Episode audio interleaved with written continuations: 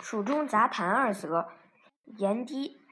冰雹、狂风、炮火自然是可怕的，不过有些东西原不足畏，却也会欺污人，比如炎帝。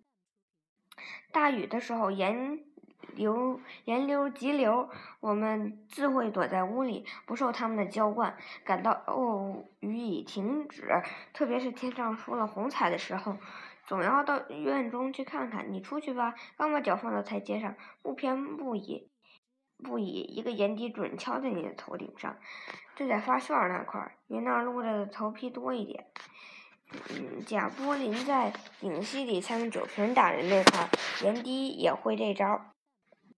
嗯，而且不必在影戏里。是若你把脖子伸长那些，严低就更得手。你若是瘦子，它准落在脖子正中那个骨头上，溅起无数的水星；你要是胖子，它必会滴在那个肉褶上，然后往左右流，形成一道小河。嗯，擦都费事儿，这自然不疼不痒，很叫人别扭。它欺侮人，你以为雨已过去好久，可以平安无事了？哼，偏有一滴等着你呢。晚出来一步或早出来一步都可没事儿，它使你相信了命运，活该挨这一下敲，挨完了敲还是没地方诉冤。你不能骂房檐一顿，也不能打那滴水，它是在你的脖子上，没办法。留声机，北方一年只有几天连阴，好像个节令似的过着。院中或院外有了不易得的积水，小孩甚至于大人都要去趟一趟，摔在泥塘里。也是有的，门外卖果子的特别要大价，街上的洋车很少而奇贵，连医院里也冷冷清清的。下大雨，病也得休息，家里去过阴天。什么老太太斗个纸牌，什么大姑娘用凤仙花泥染染指甲，嗯，什么小胖小子要煮鲜毛豆角，这都很有趣。可也有时候不尽这样的和平。阴天打孩子，闲着也是闲着，就是雨战的一种。讲到摸饼的事儿，留声机是阴天的骄子。嗯嗯，既是没事儿可做，小放牛唱一百遍也不多。唱片又不是蘑菇，下阵雨就往外长新的，只好翻过来倒过去，这的唱那所有的那几片，这是种享受。也是一种惩罚。小胖牛唱到一百遍也能使人想起上吊，不是吗？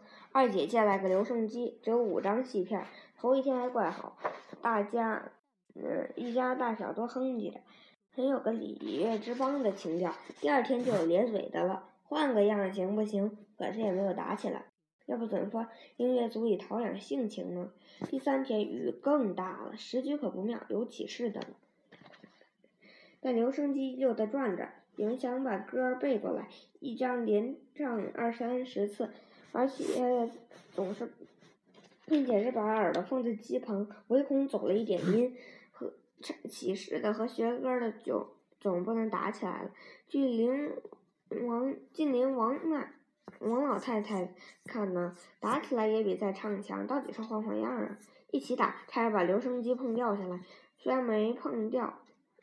嗯，也不知不怎么把那个结音机给碰动了，这是碰到慢那边去，我也不晓得这个小针叫啥，反正那是唱片加快或减速度的玩意儿，大概你比我明白。我家里对摸的人的事太落伍，我还算晓得这个针儿，管它姓什么吧，的作用。二姐连这个都不知道。第四天雨太太邪了，一阵儿一个喊，干什么去呢？还得唱，机器转开了，这人想憋住气的牛，不唱，慢慢的哼哼，片子不转，晃悠，上一遍，哼哼了有半点钟，大家都落了泪。二姐，嗯，不叫再唱了，别唱了，等晴天再说嘛。阴天反潮，连话匣子都皮了。于是留声机暂行休息，我没工夫告告诉他们波波那个针，不愿意再打架。今年的药集是从四月二十五日起，共开了半个月。有人说今年只开三天。中国式向来是没准的。地点在南水门街和三河街，两条街都在南关里。北口在正觉寺街。南头顶着南围子墙。呵，肉真多。越因为我不认识他们，就越显得多。每逢我到大药房去，我周围各种瓶子中的黄水全都是硫酸，白的全都是蒸馏水，因为我的化学知识只限于此。但是药房的小瓶小罐上都有标签，并不难于检认，这让我害头疼。而药房的人给我硫酸喝，我绝不会答应他的。到了药局，可是真没有法儿了，一捆一捆，一袋一袋，一包一包，全是药材，全没有标签，而且买主只问价钱不问名称。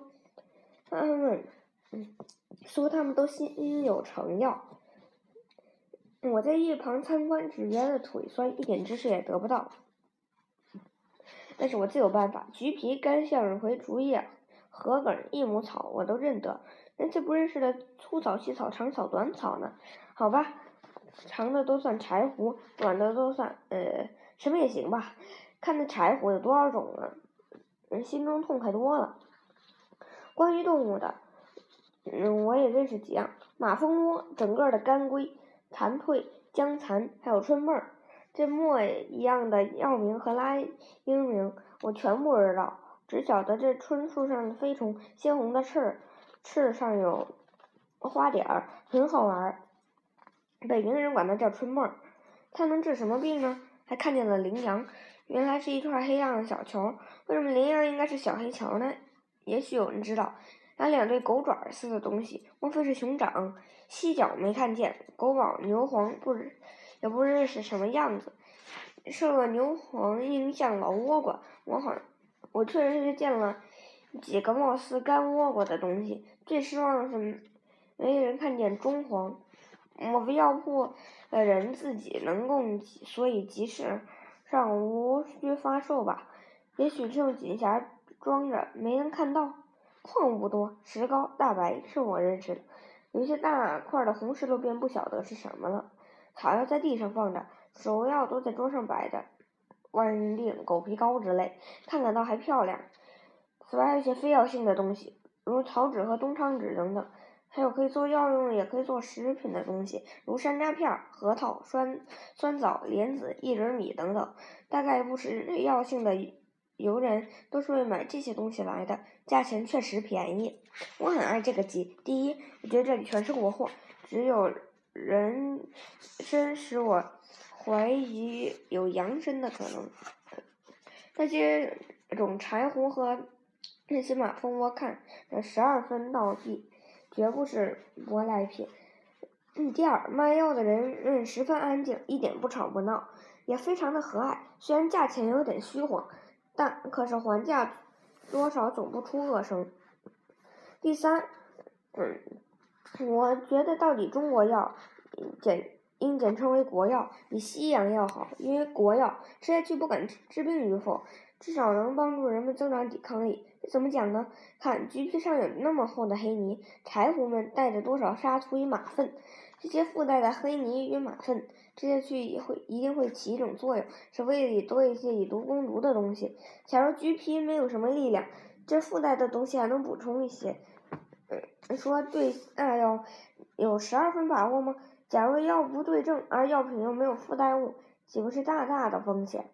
国药全有附带物，谁敢说大多数的病不是被附带物治好的呢？第四，到底是中国处处是是带着古风。咱们祖，咱们的祖先尝遍百草，如到如今，咱们依旧是这样。大概再过一万八千年，咱们还是这样。我们虽然不主张复古，可是热烈的想保存古风的自大有人在，我们不能不替他们欢喜。第五，从今年夏天起，我一定见着马蜂窝、大蝎子、烂树叶，就收藏起来。人有旦夕祸福，谁知道什么时候生病呢？万一真病了，有的是现成的马蜂窝。逛完了集，出了巷口，看见一大车牛马皮，带着毛还没制成革，不知是否也是药材。鸽子，多福的大姐正大姐夫正在院里放鸽子，他仰着头，随着鸽子们盘旋轻扭脖梗，眼睛顶地面飞动的元宝，他的脖子有点发酸。可是不苦不乐，心中的喜悦难以形容。看久了，鸽子越飞越高，明朗的青天也越来越高，在鸽翅的上下左右，仿佛飞动着一些小小的金星。天是那么的深远明洁，鸽子是那么飞黑白分明，使它们不微张的嘴，嘴角上挂着笑意。人、鸽子、天似乎通了气，都爽快、高兴、快活。今天他放了二十来只鸽子，半数以上是白身子、黑凤头、黑尾巴的黑点子，其余的是紫几只紫点子和两只黑头黑尾、黑翅边的铁翅窝。阵势不大，可是配合的很有考究。是啊，一到初秋，天高，小风凉爽，若是放起全白或白尾的鸽，岂不显得轻飘，压不住秋景与凉风吗？看，看那短短的黑尾多么深！呃，后身有力呀！看那几条紫尾确实稍淡了一些，而鸽子一转身或一侧身啊，尾上的就发出紫羽特有的闪光啊。从由全局看来，白色似乎是过多了一些，而那一那一对铁翅乌大有作用啊，中间白，四边黑，像两朵奇丽的大花。这波就是搁阵子肃静之中，又不算花哨吗？有考究，真有考究。看着自己一盘鸽子，大姐夫不能不暗笑那些阔人们。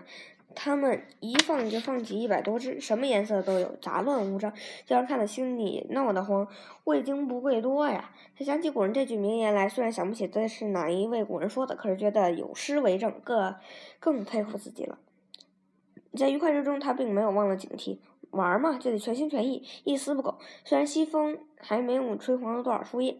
他也不给鸽子带上歌铃，怕生门九天招来鸭虎。鸭虎子，一种秋天来到北京的鹞子，鸽子的敌人，一点不能大意。万一鸭虎子天一天进了京，可怎么办？他嗯不错眼珠的看着鸽阵，要是鸽阵露出一点惊慌，不从从容容的飞旋，那必是看见了敌人。他必赶紧把他们招下来，绝不冒险。今天鸽子们并没有一点不安的神气，可是他不敢叫他们飞得过高了。鸭虎子专会在高空袭击。他打开鸽栅，放出几只老弱残兵，飞到房上。空中的鸽子很快敏翅降落，他的心由天上回到胸膛里。嗯，二哥也在院中立了一多会儿。他知道多福一玩起来便心无二用，听不见也看不见旁的，而且讨厌有人闯进来。见鸽子都安全的落在床上，他才开口，他才开口：“多普不错呀。”哟，二哥，多普这才看见了客人，他本想说两句道歉的话，可是一心都在鸽子上，爽性就接着二哥的话茬儿说下去。什么不错？光是不错吗？看您说的，这是这是点真学问。嗯，叫他们下来，您细瞧瞧，每一只都值得瞧半天的。他往栅子里撒了一把高粱，鸽子全飞了下来。你看，你要是找紫点子和黑点子的样本，都在这儿呢。您看看，全是凤头的，而且都是这么大，多么俊的凤头啊！美呀，飞起来美，落下来美，这才算地道的玩意儿。没等二哥细细欣赏那些美丽的凤头，多普又指着一对紫老虎帽说：“二哥，看看这对宝贝吧。”帽儿一直披过了肩，好，多么好的尺寸，还一根杂毛也没有啊！告诉你，没地方找去。他放低的声音好像怕隔墙有耳。庆王府的府里的绣拳、绣把。绣把是偷出来的一对蛋，到底是王府里的玩意儿，孵出来的哪是鸽子，是凤凰呀？嗯，是真体面，能送给绣把是一两八钱的吧？